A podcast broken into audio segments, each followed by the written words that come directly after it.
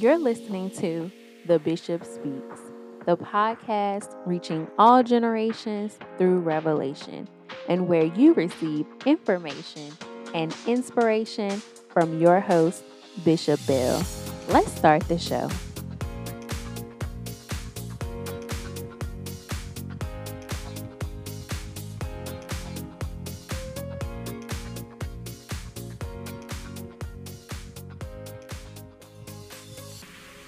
Hello, everyone, and thank you so much for tuning in to this blessed broadcast called The Bishop Speaks, and I am your host, Bishop Bell.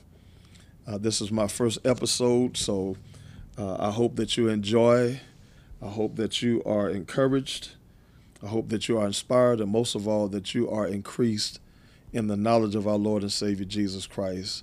I don't do anything without prayer first, so if you would be so kind as we look to the Lord for direction, His empowerment, and also His anointing.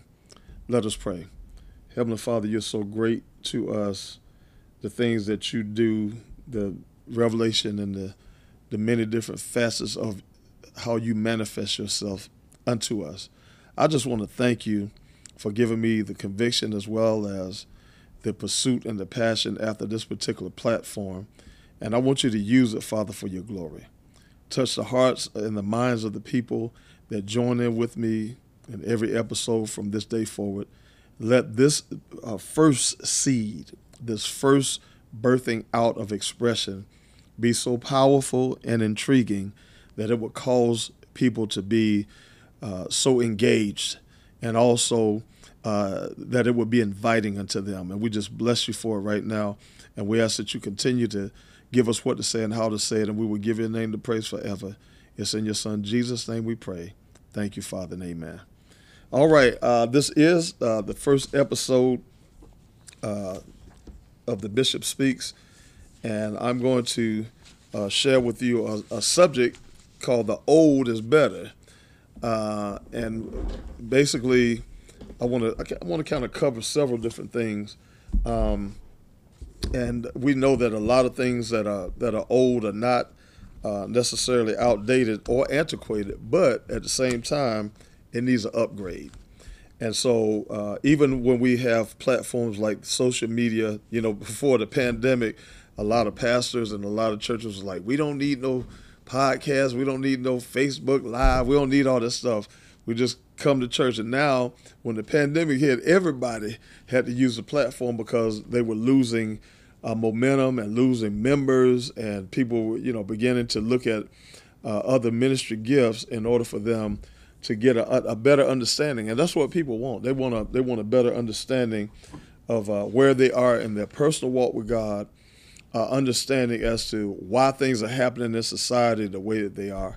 And then having the ability to give some kind of explanation to people, you know, that they come into contact with. And the Bible tells us that we ought to be able to give an answer to every man. I mean, if a Satanist comes to you, if a Hindu comes to you, if a Muslim comes to you, 5%er comes to you, whatever the subject or whatever the situation, can you hold it down? Let me give you a little, what they call it, a disclaimer. I am not your regular bishop. I'm going to say some things that's going to be edgy. Some of them are going to even be taboo, but I like to venture into those places because if Jesus were here today, he would not have the dry, dead, lifeless, routine, mundane, rhetorical, traditional, ceremonial message. He would be so engaged into who and what he created, it would really drive people insane. And so I like to walk on those edges. I like to get right there at that place because people are looking for answers. And it's unfortunate that it appears to be that everyone has answers for the people that are in the world right now, other than the people that's supposed to actually have the answers, which is the church. Well, even though it appears to be that way, the Bible says that we, being those who are converted and who have accepted Christ, we are the light of the world. So therefore, we have the ability to go in dark places and explain the way through and help people to navigate through those times and those hardships. As a matter of fact, there's a scripture in 1 Peter the fourth chapter. This is not my scripture I'm going to be sharing with y'all today, but every now and then I'm talking real slow, and my tech person in here today is really proud of me because I'm taking my time. I'm really, but I get excited every now and then. So at any rate, 1 Peter 2, verse number 9, it says, "But ye are a chosen generation, a royal priesthood, a holy nation, and a peculiar people." That's four descriptions. That's the four pillars of the people who say that they're representatives of the Lord Jesus Christ and of the church. Number one, you're a chosen generation. Number two, you're a royal priesthood. Number three, you're a holy nation. And number four, you're a peculiar people. I'm going to come back to that in just a second. Why? That you should show forth the praises of him, meaning Jesus, who called you out of darkness into his marvelous light. Explain. I surely will. Okay. Well, it says, when he called you out of darkness, all of the practices that you had, regardless of what your practice was. Let me tell you something. Let me give another explanation. I love the word. And every now and then, I might lose you if you're not a Bible flipper, so to speak, if you don't know how to look it up. So I'm gonna try to speak slowly because I don't want to lose my audience. I want you to be engaged, and I want you to know that I'm not trying to prove to you how much Bible I know, but I want to prove to you that when you have the Bible in you, you cannot be easily persuaded or tricked. So I'm going from 1 Peter 2 and 9. I'm going to come back to that, and then I'm going to explain how we were under the influence of everything that was in the world, everything via television, via the radio, via the internet, prior to us coming into the knowledge of who Jesus Christ is and having a relationship with him. So watch what the scripture says in Ephesians, the 2nd chapter, beginning at verse number 1. As a matter of fact, I'm going to ask my technician here if she would read from her trusted New Life Translation, the NLT. So I don't always keep King James as my source. I'll go to other different versions of the Bible. And if you don't know the scripture, real heavily, or if you're not a regular Bible reader, but you want to know God, you got to read His plan, and His plan is the scripture. As a matter of fact, the acronym somebody said at one occasion that Bible means basic instructions before leaving Earth. So if you want, just like we watch Sports Center, I'm a sports fanatic. I get the stats and all of that from ESPN and other sources, right? Radio, TV, and the newspaper. Believe it or not, right? That sounds kind of nostalgic or old school when you go to the newspaper, but I go there. Okay, so Ephesians, the 2nd chapter, beginning at verse 1, she's going to read that, and she's going to read all the way down to verse number 5. "Once you were dead because of your disobedience and your many sins, you used to live in sin, just like the rest of the world, obeying the devil, the commander of the powers in the unseen world. He is the spirit at work in the hearts of those who refuse to obey God." All of us used to live that way. All of us. "Following the passionate desires and inclinations of our sinful nature. By our very nature, we were subject to God's anger, just like everyone else. But God is so rich in mercy, and he loved us so much that even though we were dead because of our sins, he gave us life when he raised Christ from the dead. It is only by God's grace that you have been saved." And for anyone who feels like the church is putting pressure on them to perform in a certain way, based upon the church's doctrine, based upon the denomination's, their rules of engagement, or based upon the things that people personally have as a dogma, whether, and we have a lot of arguments over things like baptism and tongues and, all of the, whether it be baptized in the name of the Father, Son, the Holy Spirit, and all. And then the Bible tells us in Hebrews where that's petty stuff. That's menial. Do you really know him? As a matter of fact, I grew up in a Pentecostal church, and they asked a question in the song, do you know him? Do you know Jesus Christ, God's son? And that's what's important. But the emphasis I want to place again on Ephesians 2 is simple. All of us were under the influence of the spirits that are in the atmosphere. You wonder why people going crazy? It's because they don't know God, number one. And when I say they don't know God, what I mean by that is they don't have a personal relationship. They heard of God. They've seen church people do certain things. They've seen people that try to act deep, like they got a, you know, they got a firsthand access, you know, a VIP to the green room with God, and nobody else knows who God is. You know what I'm saying? So because you speak in tongues, but you can't speak to me. So what difference does it make? So I want to make it abundantly clear. It's not about being self-righteous. It's about knowing that you are under this influence, but then when you accept Christ in your life, it's simple. Your confession brings you out of this influence of this unseen world. The reason why things are happening from the unseen world is because we have not been awakened. And once you are awakened, then what it does, it causes you to have a curiosity. It causes you to pursue after a relationship with God that you never had before. I've seen people wear T-shirts that says, only God can judge me. Well, do you know the judge? No, you know the family court judge. You know what they're going to say. You know what the DA gonna say. You know what the what's the rental, I call it the rental judge, the one that, you know, I can't remember the name now, a public defender. You know what the public defender gonna do, can do, what he can do for you, and you know 9 times out of 10, if you don't have some real legal advice that you pay for out of your pocket, you are gonna do some time. Well, Jesus is the same way. He stands in the gap for us. Even when we don't deserve it. Like the scripture was saying, while we were yet in this world in sin, he still was so merciful, and he showed us his love, and he extended himself to us, and all we have to do is acknowledge him and accept him, and then we can have all the benefits of the God kind of family. All right? Let me go back to 1 Peter now. Now, all of that was an explanation of the influences of an invisible world, and I'm going to tie this into a character from a movie called The Matrix. We're all a part of this invisible world. That stuff happening now. If you could see it with your natural eye, you would go crazy.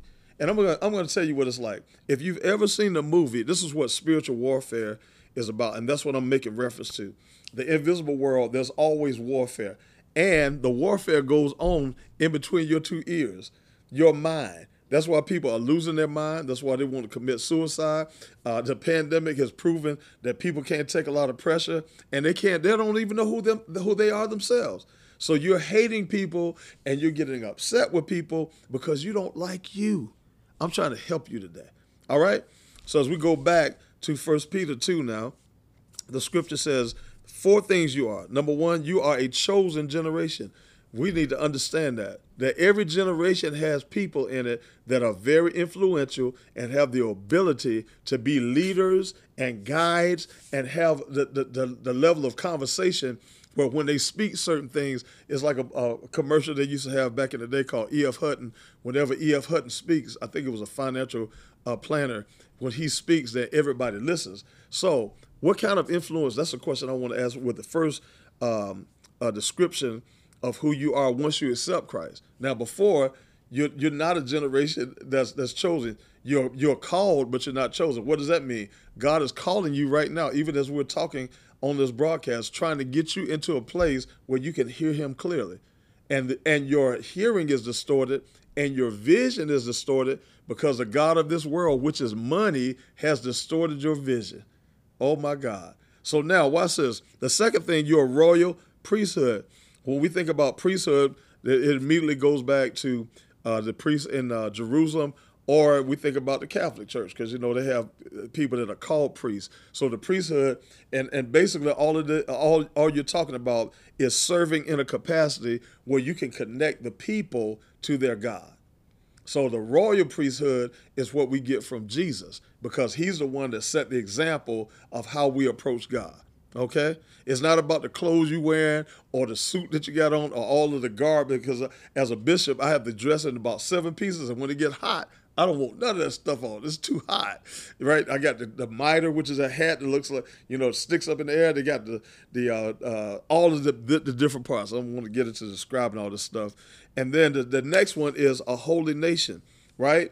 One of the problems, especially in the Pentecostal part of the body of Christ, denominationally, holiness or hell. You got to be holy. You got to live holy. Well, what does that mean? Living holy is not dotting I's and crossing T's. Living holy is living in completion, knowing who you are. See, your completion was done on Calvary.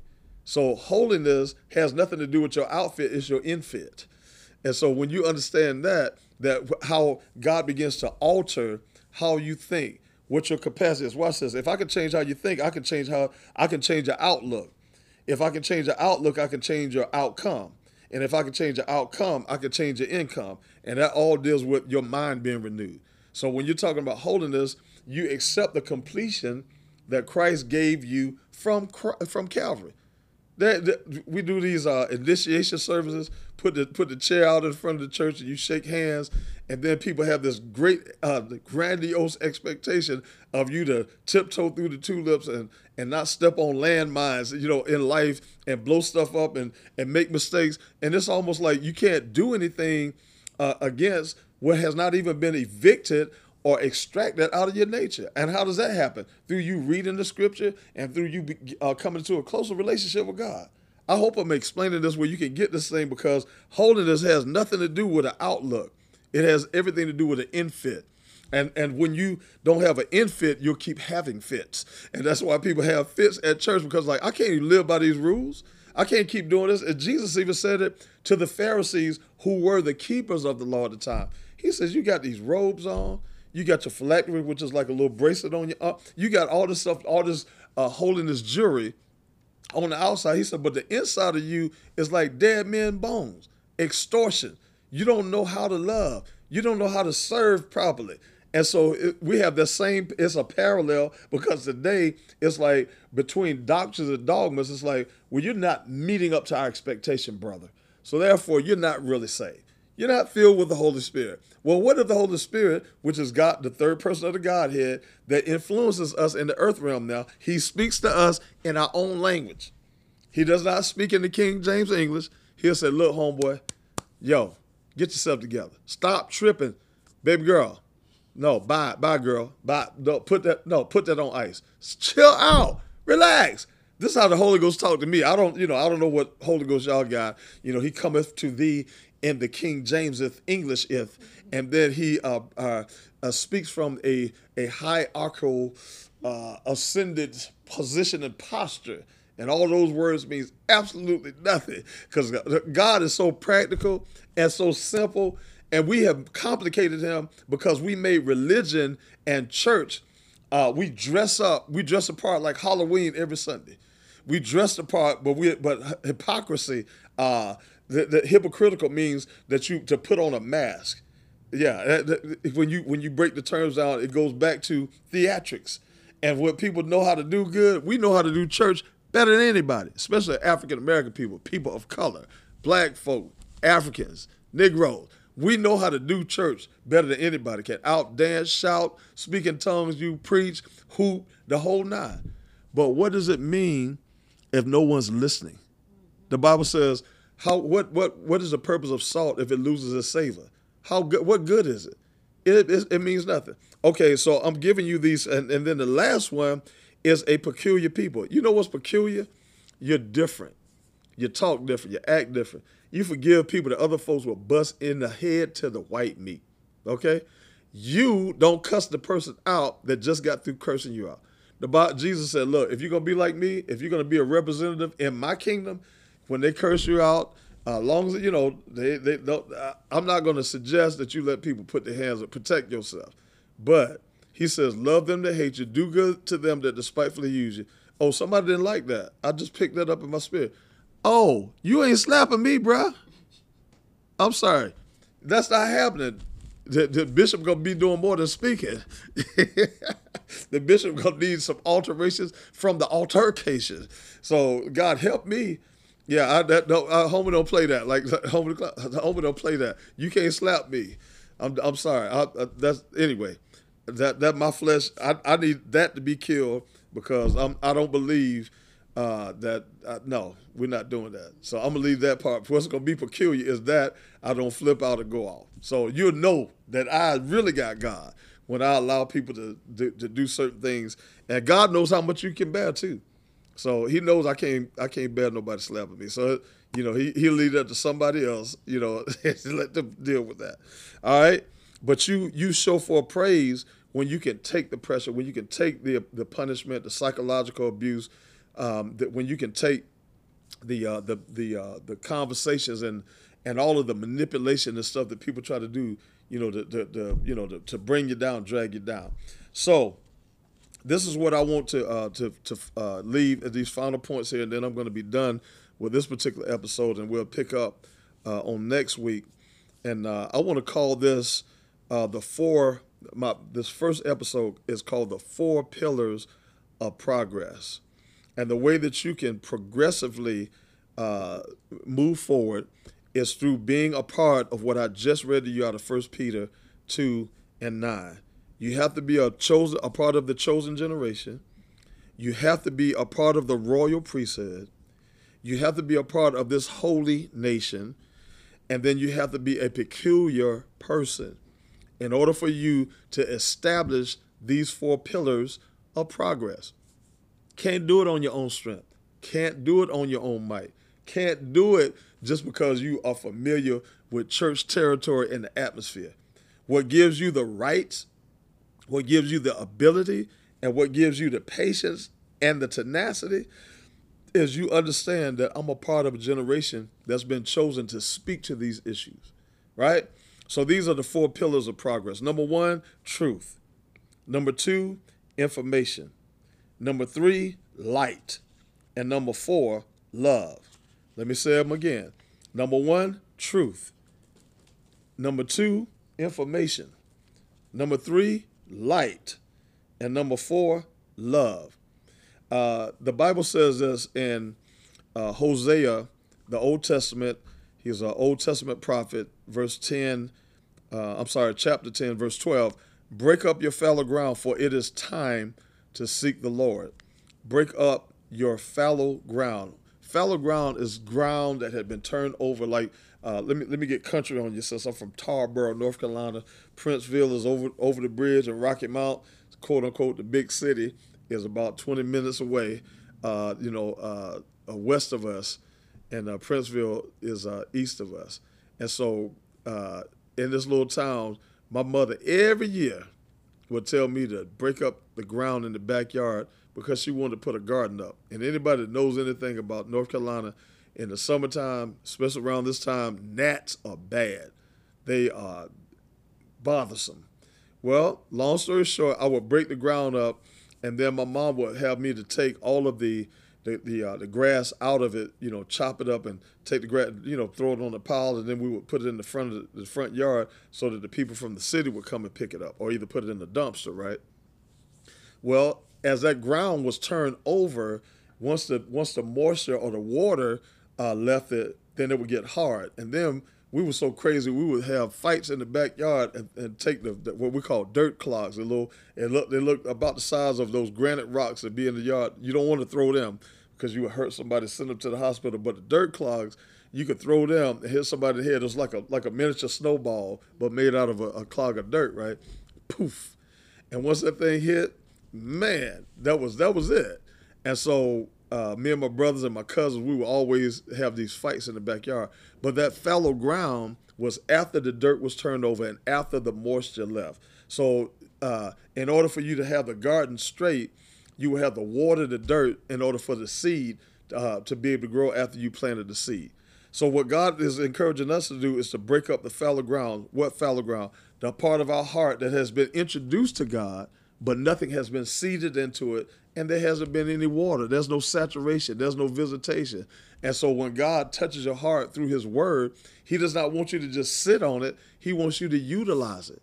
And the reason why many people are frustrated is because what they have received from God, they're not using it. And when you don't use it, as the saying goes, when you don't use it, you end up losing it. There's also a scripture in Jeremiah 4, verses 3 and 4, that talks about circumcise yourselves. And circumcise is talking about circumcising your heart, which is when the word of God, which Hebrew says, it says that the word of God is sharp as a two-edged sword. That is the device that God uses to till the ground. If you notice, the four pillars that I gave you spells the word till. And to till the ground, you need truth, you need information, you need light, and you need love. Now, when you have truth, truth liberates. When you have information, information educates. When you have light, light illuminates. And then when you have love, love eliminates. It eliminates all of your enemies. The Bible says what perfect love is, it casts out fear. It eliminates anything related to fear, apprehension, intimidation, misinterpretation, misinformation, all of that. Love does that because love covers a multitude of sins. Okay, but truth is what liberates us. John 8:32 says, you shall know the truth, and you shall know the truth, and the truth shall make you free, not set you free. We say it all the time, the truth will set you free. If you've been set free, you still have a record. But when you've been made free, you have the deed and title, meaning that you have ownership because Christ has paid the price and the penalty to liberate you fully and completely, and the enemy cannot bring up your past because it's already been paid for in full. Then the Bible says in St. John 14, 16 and 17, that this is Jesus talking about sending the Holy Spirit, even the Spirit of truth. Now the world cannot understand this Spirit of truth, which liberates us because it cannot see him. So even though he liberates us, which means you free. All they remember you is from your past. All they remember you is from the things you used to do. And then we had a song, the things I used to do, I don't do them no more. And the places I used to go, I don't go no more, right? So we need to understand that the Spirit of truth, which is God's Holy Spirit, he's the one that releases us from the guilt and the shame of our past. And the last scripture I want to make reference to this particular thing about truth liberating is in 1 John 4, the verse number 6, and it says, we are of God, and he that knows God hears us, right?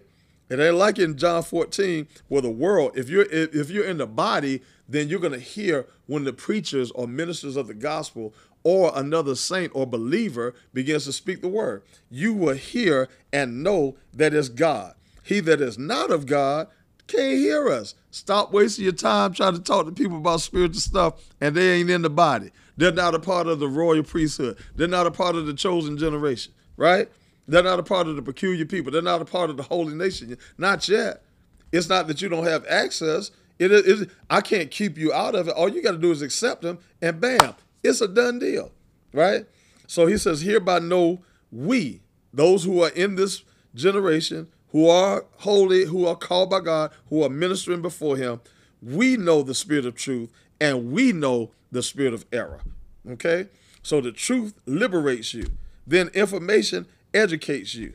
Light illuminates, and love eliminates. I'm going to stop with that explanation. I'm going to pick up on in episode 2, talking about the 4 pillars of progress. Remember, in order for you to get this, to know it, to understand it, and to operate in it, you must first be a part of this chosen generation, royal priesthood, holy nation, and peculiar people. Then it makes the understanding and interpretation and the expressions and the conviction and the passion so easy to embrace.